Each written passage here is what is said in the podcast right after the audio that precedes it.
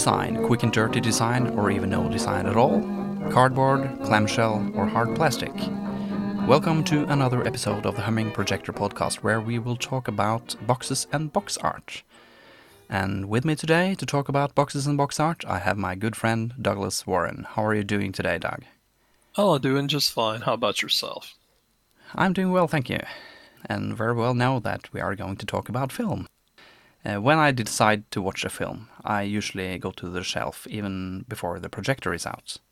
I look through the films with no special plan really, and I tend to look at the good box art covers first. Um, and I find it fascinating that those good covers uh, attracts me like that. And fascinating it is to such an extent that I think it deserves its own episode it's fair to say that it's mostly a Super 8 and Standard 8 thing, really. Uh, I know I have a couple of covers on, on 16 as well, and so they do exist, but it's mainly a Super 8 and, and Standard 8 thing. Have you seen many covers on, on 16, uh, Doug? Uh, no. Uh, when I was involved with the 16 millimeter end of the hobby, um, every time I got a 16 millimeter film in, it was usually in a can. Uh, I don't think I ever got one with an actual cover. I created my own covers uh, for my 16 millimeter prints for a little while. Then I decided, you know, I was going to leave that for uh, the eight and six, eight and Super 8 millimeter films. When it comes to the Super 8 and Standard 8 films, uh, do you present the boxes nicely on a shelf? Uh, I guess my films are my films tend to be organized in a. Uh, I have a cabinet that I actually keep them in. Um, but the nice thing about the cabinet that I have, that I've got the majority of my films in, is the the way the design. It's a metal cabinet, but uh, it's got holes down the sides of the drawers that uh, allow ventilation. And uh, but I have to say, like when I open up the drawers to pick a film, I do tend to rotate them. Uh, you know, and yes, uh, the, the best looking box art tends to float to the top. You know, that's that's what I'm going to generally pull, like uh, Castle films, which or which I know we're going to touch on our favorites, which those are my favorite box art covers, and those tend to be on the top, and more often than not, that's what I wind up grabbing, and uh, that's how I tend to arrange mine. I like to to see the side of my cover so I can spot them easily, but I, am not organizing them that well, really. Um, I have seen pictures of shells with covers very neatly presented and it really, really looks good. And I always think, oh, I want to do that one day. But for, for now, they're kind of mixed 200 and 400 reels uh, mixed up and uh, not looking that good. But but I, I, I, like to see the sides so I can easily spot the, the, the right one. But one mm-hmm. day, one day I will will get that neat shelf, like the ones in the pictures on the internet. I, I fully understand. It's a thing of uh, just how much space do you have. You know, uh, another advantage of uh, eight, eight and Super Eight films, you don't have the space issues. That was a big problem when I was into sixteen, and I love the fact that um, you know the smaller gauge, you can get a heck of a lot more on a shelf. You know. Yeah, and the and they look good. There is an artistic oh, side yeah. of of the, of the box art. Um, mm-hmm. Some are really high artistic quality, I would say, and others not so much. Um, and I must say, I'm also fascinated by the bad covers. Uh, I, I don't know how you feel about that, but I, I oh. kind of like the bad covers also. Um, oh yeah, oh yeah. I have a um, since I predominantly uh, collect uh, digests, you know, 200 and 400 foot. Um, I've got my I've got a wide variety of good and bad, and I agree the bad ones for me sometimes are more entertaining to look at than even the better ones. Just because you just I have kind of a fascination with how that ever got past marketing to actually get put out. yeah, and we also have drawn uh, covers and also photos. Um, mm-hmm and the, the styles of the vendors can also vary uh, a lot. So there are kind of many different artistic expressions there. Um, but one thing I really like uh, when it comes to covers, I, I, like to instantly see which distributor it is, um, and some are easy to spot. Like some of the newer Universal ones, you can you can see it even before you can read the text. You know it's a Universal cover, and the same goes for Walton and, and Ken films. When you see that red square with uh, Super 8 on the top of the cover, mm-hmm. you know it's a Ken Films. Definitely. I really like that. Um, so that's one thing I wish more distributor thought about. Maybe I'm I'm damaged because I work with Super 8 database, so I really like to know which distributor it is. But uh, so maybe others don't really care, but I do. We have uh, cheap cover art, or even no art on expensive prints at all, and I really wondered why not use some extra equator bucks on on a print when it when it really costs a lot of money, and end up with a super cheap cover or even no cover at all. There could be glued paper on the front of the box or, or maybe just a, a stamped text of what the film is. I understand it was expensive with fancy covers, but something better than plain paper, like generic covers at least. I really am fascinated by that, how, mm-hmm. how they could sell that expensive films with those bad covers. how do you feel about that? Yeah, I don't get that either from a marketing standpoint. You know, film's never been a cheap hobby, so it's like they were cutting corners on some of the packaging back in the day. Know, and I have seen ones like you're describing that are nothing more than like a white cardboard box with a stamp of the title on it, or with uh, like Atlas Films did. They had a very generic cover, which was very crudely drawn, and they would you would have the stamp of what was in it.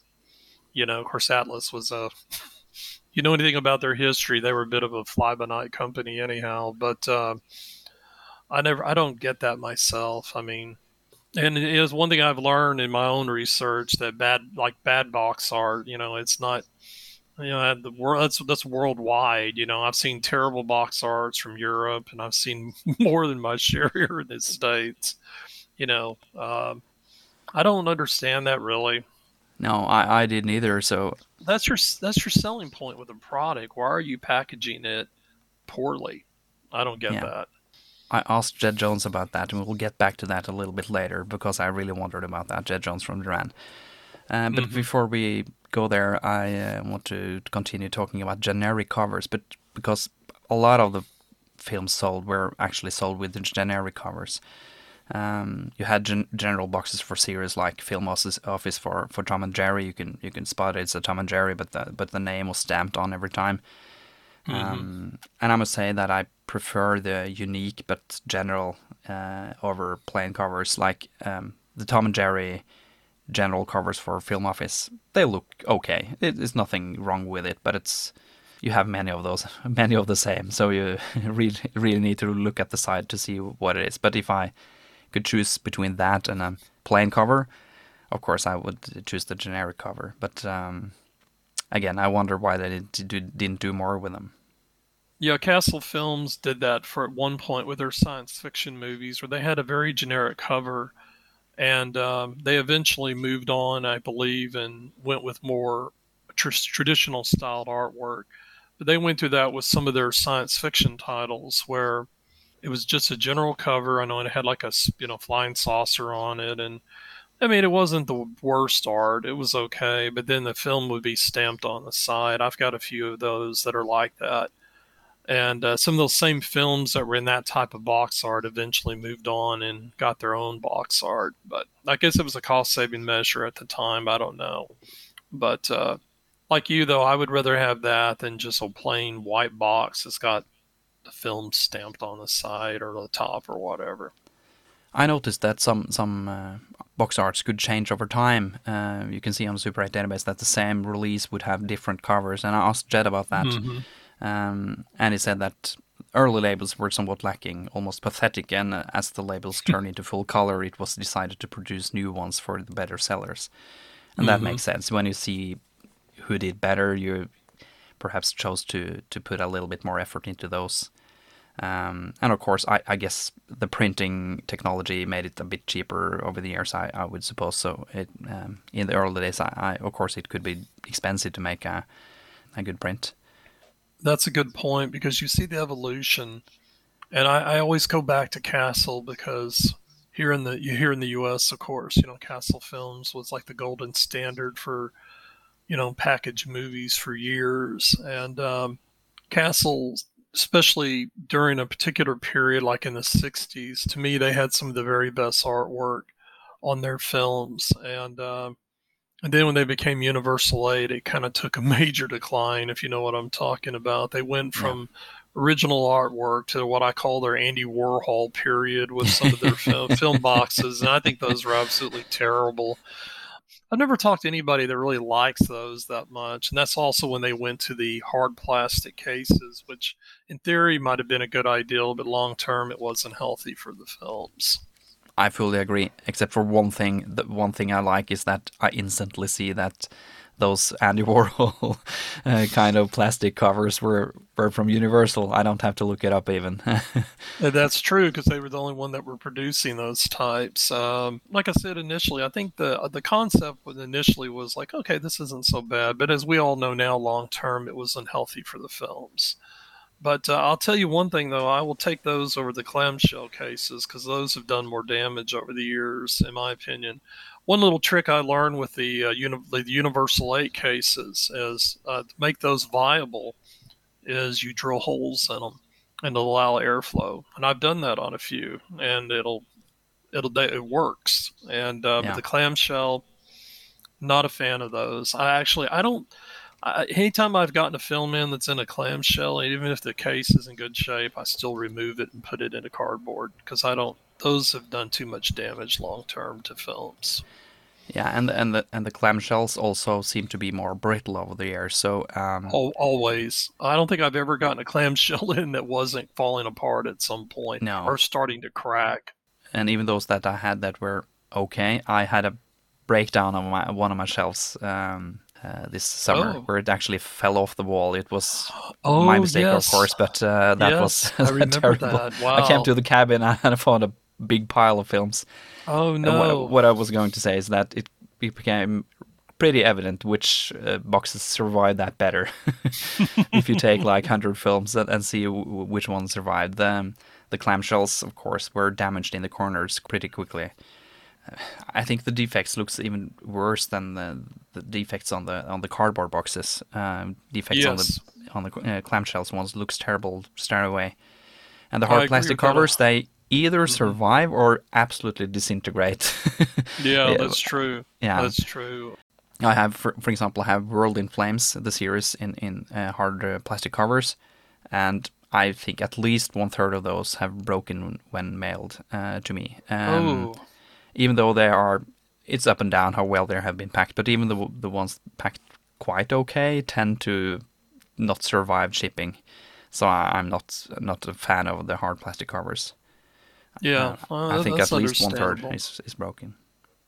Yeah, I I just kind of developed a policy years ago with my collection that you know more often than not, if it comes in a if the artwork is good and the box is in really nice shape, well, that's a keeper as far as the box is concerned. But if it's clamshell, as I said, it immediately goes into a cardboard box, and I'll adapt. A, I, I'll adapt my own thing for the artwork on it, which I've done for years. Anyhow, when even original cardboard boxes come in in bad shape, uh, which is not uncommon, as you know. I, I mean, I know I must sound like I'm a real hater on the clamshell, but the only Super 8 films I've ever gotten in that suffered from, and yes, they do, vinegar syndrome have been films that have arrived in clamshell cases. I've had to throw out a couple of prints because of that. Yeah. And and one other thing with the clamshells, they often tend to be um, bumpy over the years. Uh, the front yes. the front can become uneven uh, at the surface, mm-hmm. and when that happens, you not much you can do. Yeah, they don't take uh, temperature change very well, and uh, you sort of get the wavy texture on it. And um, more often than not, about the only thing that I wind up salvaging from those is I'll cut them open if they're already in bad shape, and I'll pull the artwork out. But those that have been taken care of and been stored well, they look good on the shelf. I must admit mm-hmm. that. I've seen pictures from German collectors with a lot of clamshells, and they look beautiful when they are okay mm-hmm. and stacked up uh, on a shelf. I won't disagree with that, but I guess in my experience, like I said, I've just I haven't had much luck with the ones that I've received, and I'm pretty certain thinking thinking about it now. I don't have a single clamshell on the shelf. Like I said, they usually go into cardboard boxes that I buy and um, do my own artwork on them.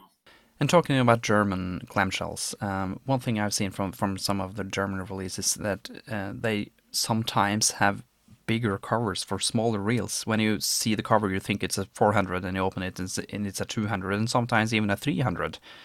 Um, yes, I've noticed that. Mm-hmm. That's a strange one. I see the point because on, on the shelf they will all look the same when they are at a big size, but I sometimes get a little bit disappointed when I open it and thought, think, of course, it was a 200. yeah, of course, Ken Films was notorious for doing that with their 50 foot rolls because the. Yeah the, the cartons they put those 50 footers in basically were that a size that would fit a 100 foot reel. Right. And I, under from what I understand, that was just an old marketing ploy. You know, oh yeah, yeah. I'm going to get the bigger reel, but you were just getting a 50 footer. And like I yeah. said, it would have fit a 100 footer easy, which is not yeah. a common size for Super 8 or 8 millimeter reels. Anyhow, I actually have one or two, believe it or not. And, and, and to be fair, the, the cover says how much film is inside. Uh, the like Piccolo films from Germany always uh, states that how, how, how many meters it is. So they don't cheat you, but but you know it looks better with the big box. Still, you know. so uh, what do you do when the boxes are not perfect? Have Have you ever bought a second copy of to get a better box? Oh yeah, I've done that a few times. Not real often, but I have done it some especially if it's a title that I'm really, really a, f- a fan of. Uh, I have done that before. Heck, I've even bought some three times to finally get a better quality box. And let's be honest, uh, with collectors nowadays, the boxes I think are as important as the film that's inside. That's pretty evident if you frequent the forums and the groups. That's a big part of the collecting now. Yeah. You know, that's a big part of it. So if you have all tidy boxes, to be fair, some some releases, uh, if, unless you want to pay through the nose, you you will end up with some some tidy boxes. Do you replace them with black ones or with blank ones, or perhaps with a printed front? What do you do with uh with those that don't look good? What I what I usually tend to do is just get uh, plain white boxes, and I create my own artwork and paste onto the boxes. It looks yeah. better than having a box sitting on the shelf that's falling apart I know a lot of people do that, and it makes sense. But I feel really, really bad inside if I throw away a box because I feel I throw a bit of history away. So I, I tend to, I to keep more than I, I probably should of the boxes. I used to save a lot of boxes, but then again, I also have sold a number of box collections because people wanted the original boxes. Yeah. I've sold off probably three lots of uh, original boxes because uh, what I tend to do, I have a friend in uh, the adjoining state that does the same. He will make compilations, especially when you're dealing with the old black and white, like silent digest, and he'll get like a 400 foot reel and he'll fill it up full of little 50 footers all spliced together or a couple of 200 footers. And I do a bit of the same. And uh, so sometimes I'll have the original boxes left and and uh, those will get sold to other collectors. Right. I, I, choose to always keep mine in the original length. Um, mm-hmm. I, again, for me, it's like keeping the, the original history. But I, of course, for 50 feet, you, you have to change a lot, so I see the point. Um, mm-hmm. I want to do one plug though for the Super 8 database. Yeah, as you might Absolutely. know, I, um, as the listener might know, I I uh, also run the Super 8 database, and on the Super 8 database, you can download the cover. So if you have missing a cover uh, or if you have a very, very bad box uh, and can replace it with a blank white one, uh, you can go to Super 8 database for many of the covers and, and download a PDF with the correct size to that cover and, and print that out. And that might be better than the one you already have. So that's a tip for today. Another cool project um, when it comes to Walton boxes is uh, the site super8filmboxes.wordpress.com. I will link to that in the show notes. Uh, that's a project uh, that John Armer from the UK had, uh, where he, with the permission from the um, uh, descendants of uh, of those that ran the Walton company, he he printed Walton boxes, generic boxes, but with the Walton design that you could uh, use for the, those tiny boxes you had from Walton. Uh, they look really, really gorgeous. He has not many left, but some are left, and, and you can head over to that link that I will link to in the show notes. And I must say, I really love that project, and I hope that others will do the same with other distributors as well. Um, to be fair, a lot of boxes not look that good anymore. I would love to see somebody do that. Like here in the states, I'd love to see somebody, um, you know, reproduce uh, like Castle film boxes, and heck, even some of the Ken film boxes wouldn't be. It would be nice to see them replicated, and uh, I hope that's kind of a trend for the hobby. I think it's great what John's doing for Walton. It really is. Let's head back a little bit to the covers again, uh, because we talk a lot about the the box art, but who really were the designers? And I tried to, to figure that, that out, and we don't know much. I, I can't find a lot of information about the designers. There's actually just one single name that I've seen from from uh, doing the design of uh, the box releases, and that was uh, Marianne Frost uh, that did some of the designs for uh, Derann. And the only reason I know that is because uh, Jed at his um, Derann Vaults uh, Facebook group. I've linked to that also in the in, in the show notes. Uh, if you are not a member of that group, I highly recommend that you join it.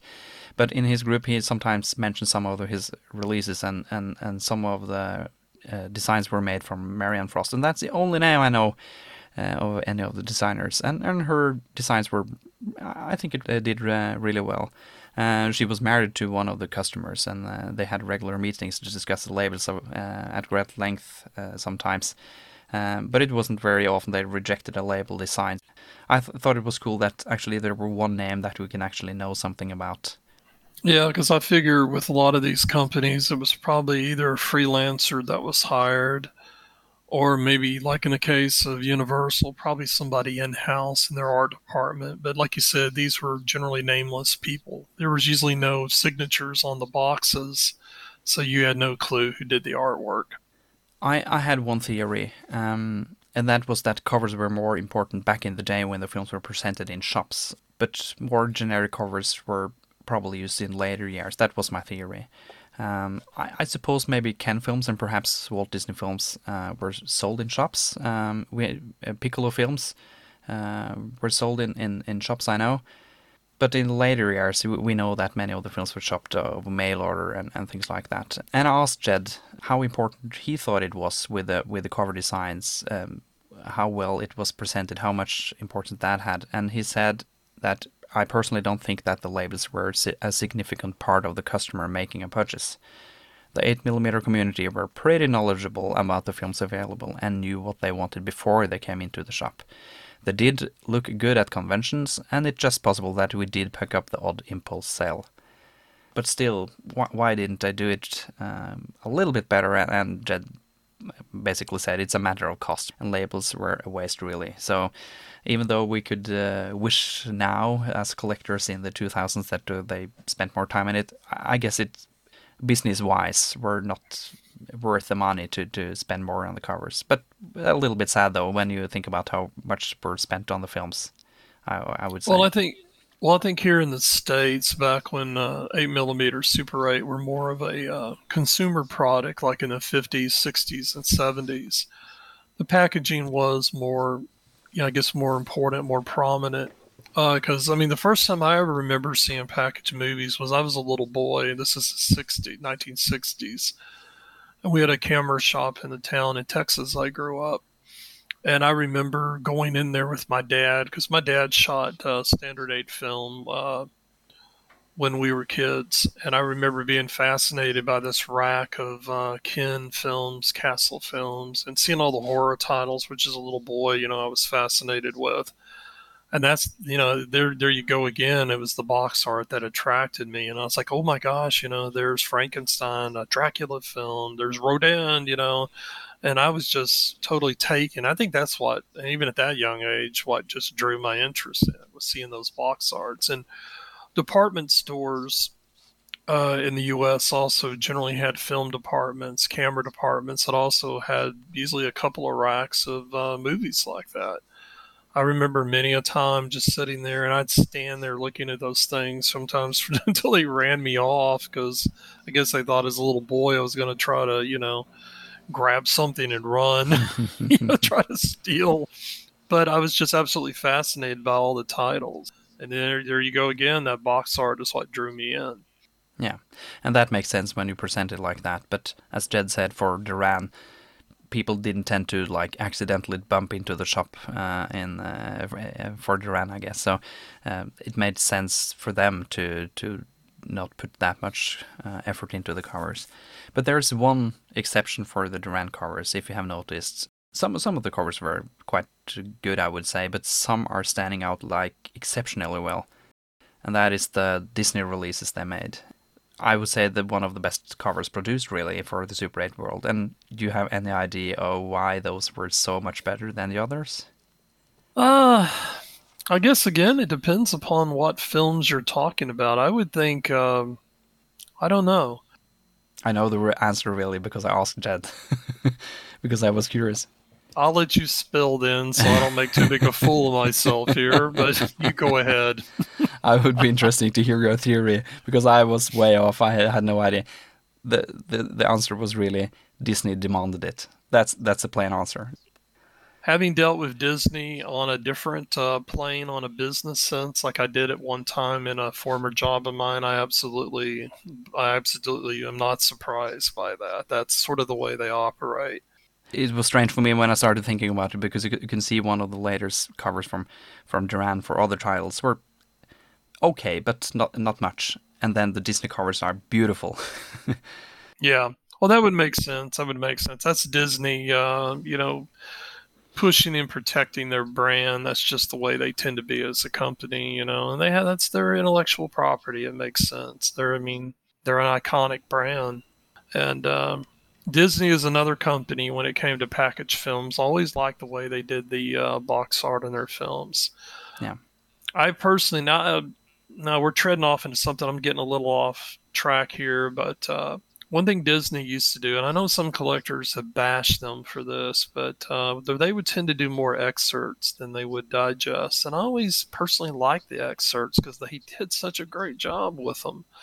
I mean, mm. um, the excerpt they did from 20,000 Leagues Under the Sea, which also has box art I really like, is one of my favorites. And I have, I have a copy of that. And that's one, speaking of that, that I did several searches until I got a really good box with. Mm. I got lucky. Not only did I get a good box, I got a beautiful print with it too.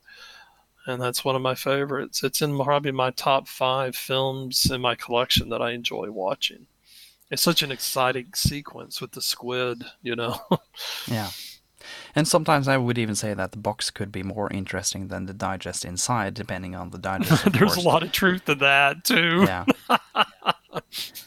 Definitely. Um, I have some especially old sci-fi movies where I absolutely love the covers. It could be cool to, to watch the sci-fi digest as well, but but the covers are really really cool. Um, for example, The War of the Planets and Earth versus, versus the Flying Saucers and Radar Men on the Moon. Three examples of, of covers I, I really love. And even though the digest can be cool as well, I I really love those covers. So I must admit that sometimes I buy buy the just just as much for the cover as the film inside. Oh, absolutely. And matter, matter of fact, of the three films you mentioned, I would say The Earth versus the Flying Saucers is probably the best edited of the three. The other two are a little, mm, they're okay, but they're not the best in my opinion. And I have all three, so I think I can speak on that. And maybe there's a difference between collectors versus film lovers, perhaps, uh, where the collectors mm-hmm. focus more on the items, uh, so the boxes means more uh, than the film lovers that perhaps cares more just about the film. I don't know, but uh, I absolutely agree with that. Yeah, I've even had a couple of collectors tell me that that the uh, box art is generally for this point in time in the hobby is you know the collectability of uh, the box art is more important than the contents of the film so we have touched this uh, topic but which distributor do you think had the best covers well, again, I have to speak. I have to say this up front. I have to speak more from a viewpoint of somebody in the in the U.S. and the states because uh, I've had, I though I have films from like Derann, Walton, others, Film Office in my collection. I have to speak more with what I have the most experience with, and that's U.S. distributors. And I think I've kind of dropped that earlier, but yeah. my favorite was in their heyday was Castle yeah, Castle good, Films. Really I mean, I just love their their box art back in the day. Their horror, not just their horror horror science fiction titles, but other ones as well. That is until the Universal Eight uh, Andy Warhol period came around, and then um, Uh, because it in my notes I wrote exactly that. Not not Andy Warhol because that was an ex- exceptionally well expression, but I don't like the two color pictures with green and white or pink and white or blue or white. Um, it didn't doesn't work for me. yeah, it lacks imagination for one thing. And I'm a former art student, so I look at that and go, that's just lazy, in my opinion, when I see that. And um, now, one thing I do want to touch on um, I don't know how some collectors feel about it. I don't have a problem with it. But I know here in the U.S., as the height of the Super 8 phenomena was started to die off in the early 80s. I know it kept going strong in Europe with Derann leading the charge, thankfully. But when it started to die off here in the U.S., honestly, the last probably glory year uh, for that here was probably 79, 80 is my what I'm going to say. It was it was limping along in maybe 81, but by 82 it was dying on the vine. But when companies, you know, uh, the Ken releases of MGM films, ABC movies did this as well. They moved away from original box art and they started using the film posters on the boxes. Now, I didn't have a problem with that because, I mean, let's be real, that's that was original promotional materials for the original films themselves when they were in the theater. And I don't have a problem with that at all. Actually, to be truthful, I preferred that, you know, compared to some of the let's just be honest, like Ken films, some of the original artwork, which tended to be sometimes interpretations of the movie posters done very poorly at times.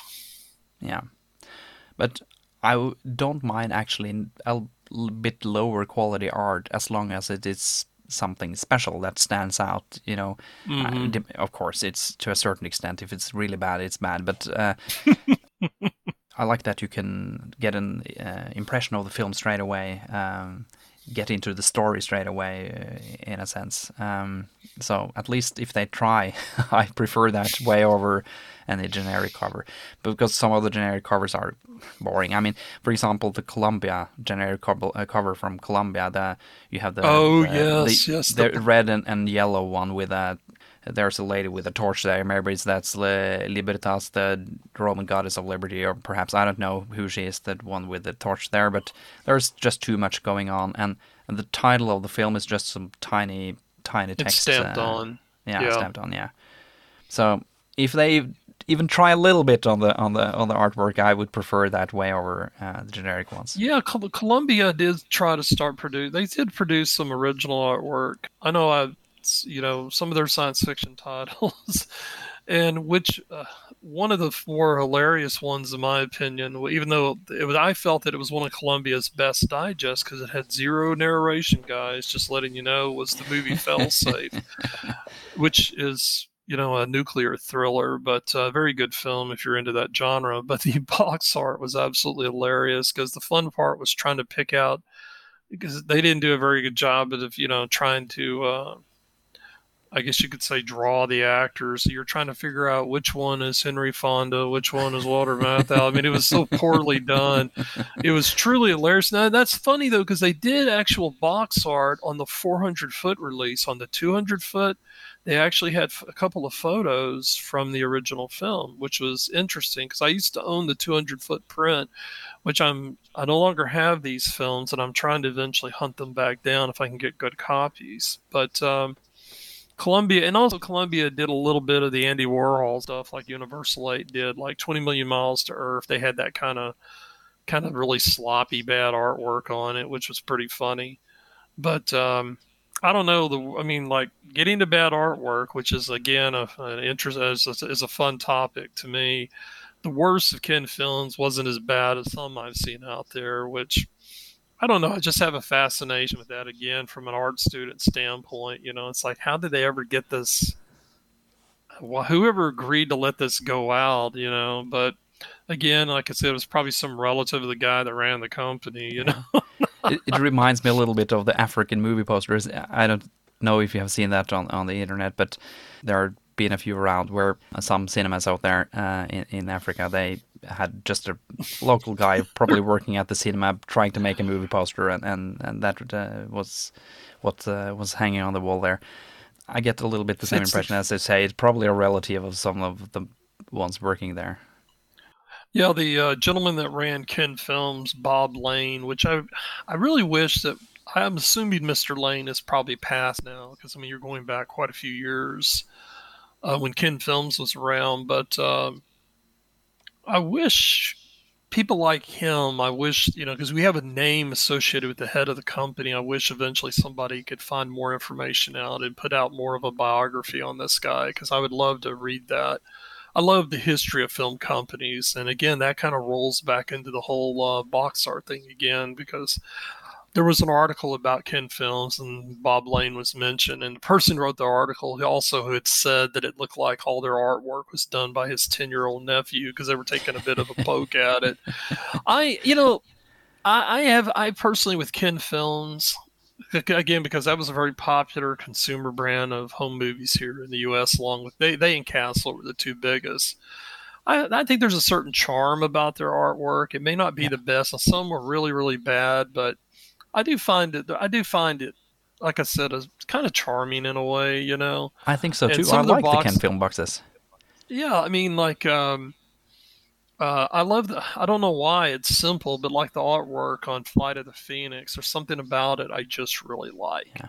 And you're perhaps I'm not an art person, and and perhaps you're right with with it being more charming than than really good. But I would go with charming. yeah, that's a good point. Talking about lower quality covers, um, some people make different covers, uh, try to to make their own covers, um, perhaps to uh, brush up some of the lower quality ones. Um, what do you think about non-original art or fan art? Uh, do you like that, or isn't that not for you? I don't have a problem with that at all. I guess because I've had to, I haven't done it from scratch, but the fact that I've had to recreate uh, you know, from whatever my tastes were at the given time. You know, when I've taken films out of bib, you know battered boxes, put them into white boxes, plain film boxes, and have decided to do new artwork on them, I don't really have a problem with that. I tend to generally look for um, movie posters that I print and you know put on the boxes. But if somebody wanted to create something original from the ground up, I don't have a problem with that. If it's done decently, why not? You know. Yeah, if if they like it, uh, of course I have no problem with it. But for me, it's about the history again. So I, am not mm-hmm. into fan, fan art, and and again for Super 8 database, I have got the suggestions many times to to add uh, fan art because they are better than the ones that were originally there. Mm-hmm. And but I have decided to not include them because for Super 8 database at least it's more about preserving the history. And for in my own collection, I could have done differently, but again, I, I would stick with the original one, even though there are bad ones. Uh, totally understand and res- respect that. Yeah. But I, but I see that many of the fan art made out there is really really good. So um, hats off for them to for making something nice. No, I understand, um, and I totally respect that as well. I understand that, you know. And for me, restoration is something else than new design. So printing printing a cover from from Super 8 database uh, when it's so bad that you can't see what it is, I don't have a big problem with that because for me that's restoration. But uh, new design is something. Well, different. I wanted to mention something, if I may. The fact that you have that option on Super 8 database where people can print that out, you know, can, you know, so they can, you know, get fresh art, you know, the fresh covers that they can put on their boxes. I think that is incredibly great because it does allow people to do their own form of restoration for their uh, films and I just want to say I think that's a wonderful option you have on there. I mean, it's just I look at it as another way to keep this hobby preserved.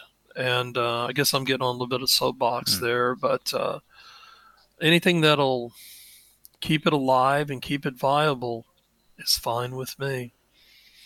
There's just two more points on my list uh, of topics here, and the first one of those are have the headings frustrations. There are two types of frustrations I have when it comes to boxes. Okay. The number one is the wrong film in the box. Oh, I mean, yes. I know about that. I've been there. You you see that ni- nice box and you really look forward to see that film and then ah. Oh, yes.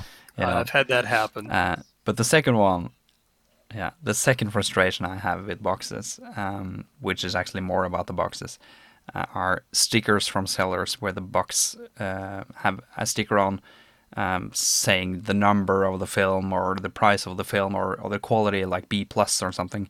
If the seller has chosen nice stickers, they come off well, but quite often they rip off parts of the cover, which really frustrates me. So I wish they didn't do that. If they have to do that, at least do it on the back side and not on the front. So that was a little. No, I, uh, I, I com- frustration I, I completely agree with you that on that topic 100% because I have dealt with that before where I've gotten films that have had little stickers on and they didn't pick the best spot to put them on and you're like I want to remove it but how much of the box art is it going to tear and more often than not it because you're already dealing with Yeah. like if it's a cardboard box you're already dealing with old paper anyhow Yeah. it takes it off and I really don't like that But then we are getting towards the end of this topic here, and I, I have just one more question for you. What is the best and worst cover of all the films you have owned?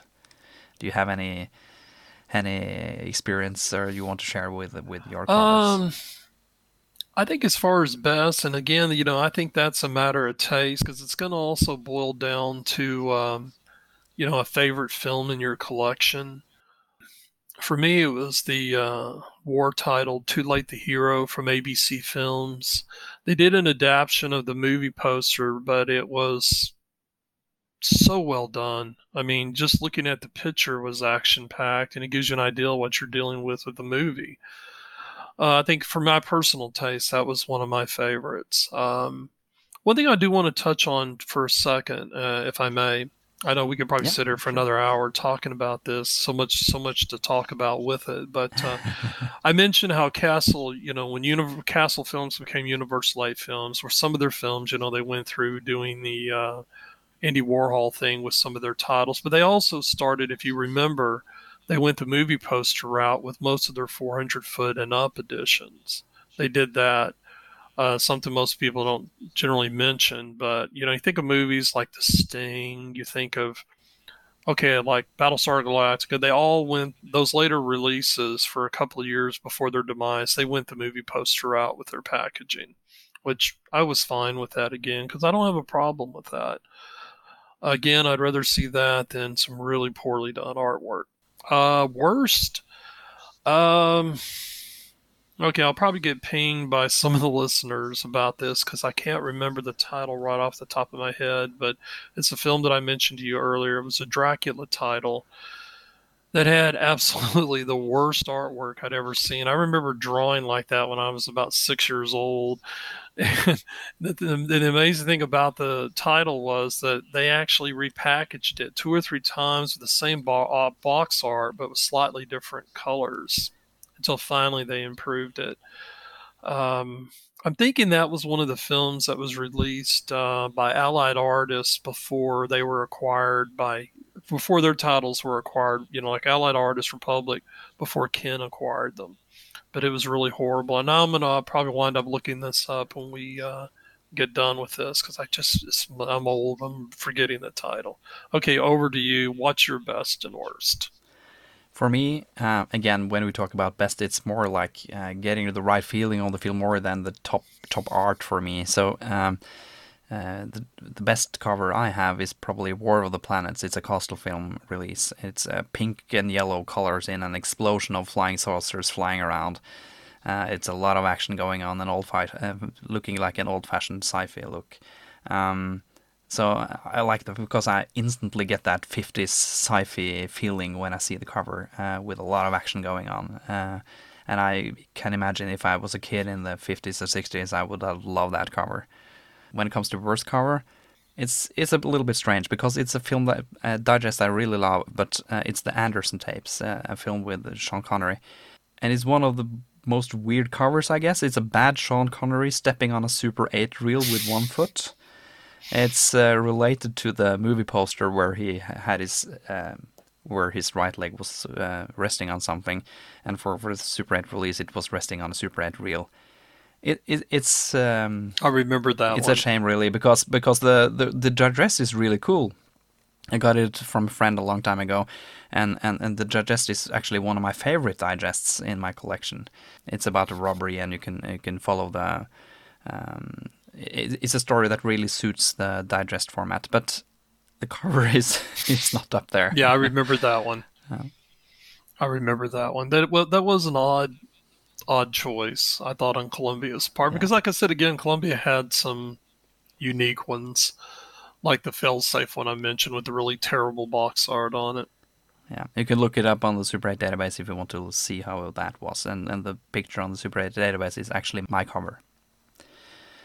And with that, I think we have actually covered most of the good points of this topic, I guess.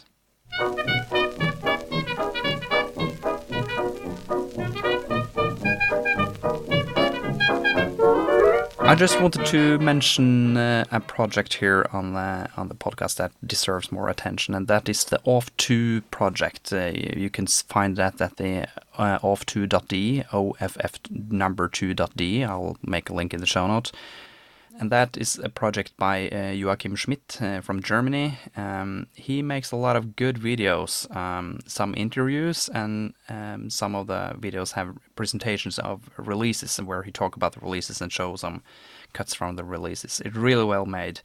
It's uh, mostly in German, but uh, all his newer videos have subtitles in English, so um, I really recommend that you go over there and take a look and he's interested in many of the same things as me uh, uh, in the way of preserving history and the, and the research of a small gauge uh, film, uh, just like me. And we were both approached, approached from from researchers in, in Germany, actually, me for the Super 8 database, and he him from the Off2 project, uh, where they were interested in what we had done. And uh, I would love to see more from Joachim, and perhaps you will see him here later on this podcast. Another thing that we want to mention here is event called Film is Fabulous, where members of the British Film Collectors Convention and the Blackpool Film Collectors Conventions are working closely with the De Montfort University's Cinema and Television History Institute to preserve valuable film collections held privately in the United Kingdom. It will be held this Sunday, the 29th of October, at the Phoenix Cinema and Art Center in Leicester, and there will be screenings on 35mm and Super 8. There will be special guests with expert knowledge of film collections and preservation, and discussions on archiving of film and missing television episodes. And there will also be film dealers there. And preservation of history is close to my heart, and I was really excited to see this going on in the in the UK. Whereas the German researchers that I have mentioned before, and there's an article the Super 8 database, have been focused more on the impact of the Super 8 releases uh, and, and their place in, in, history. The British initiative are looking more into preserving the copies in, in, in private collections and, and especially finding uh, copies of uh, TV episodes and films that might be missing in other archives. And uh, any research looking at the small gauge uh, formats is, is, something I love to see. And uh, I wish I had been living in the UK because if I had, I would surely be going there. And I will put a link in the show note to this event in case you live in the UK and have a chance to go there. And finally, I want to mention the Blackpool Convention that will be held the 24th to the 26th of November 2023 at the Grand Hotel in Blackpool. As usual, there will be the Friday film show with a feature uh, and the Saturday film show where they show all sorts of digest and documentaries and everything.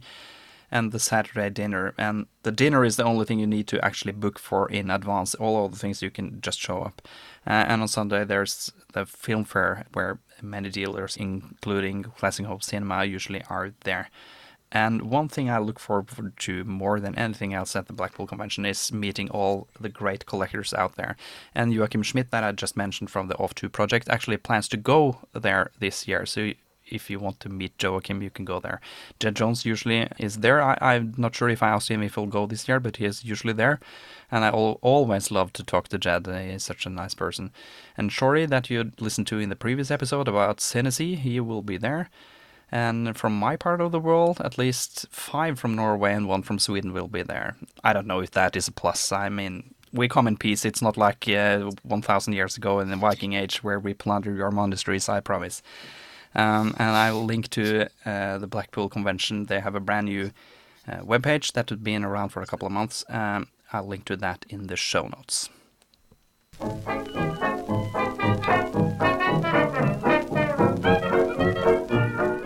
If you enjoyed this episode and want to follow us, you can listen to us and subscribe to our podcast using players like Pocket Casts, Apple Podcasts, Spotify, Google Podcasts, Amazon Music, and YouTube. You can also use any podcast player supporting RSS. Go to our website, hummingprojector.com, to learn how to subscribe. You can also listen to any current and previous episodes on our website without any additional software. If you have any feedback for this episode or a suggestion for a future episode, please send an email to feedback at hummingprojector.com.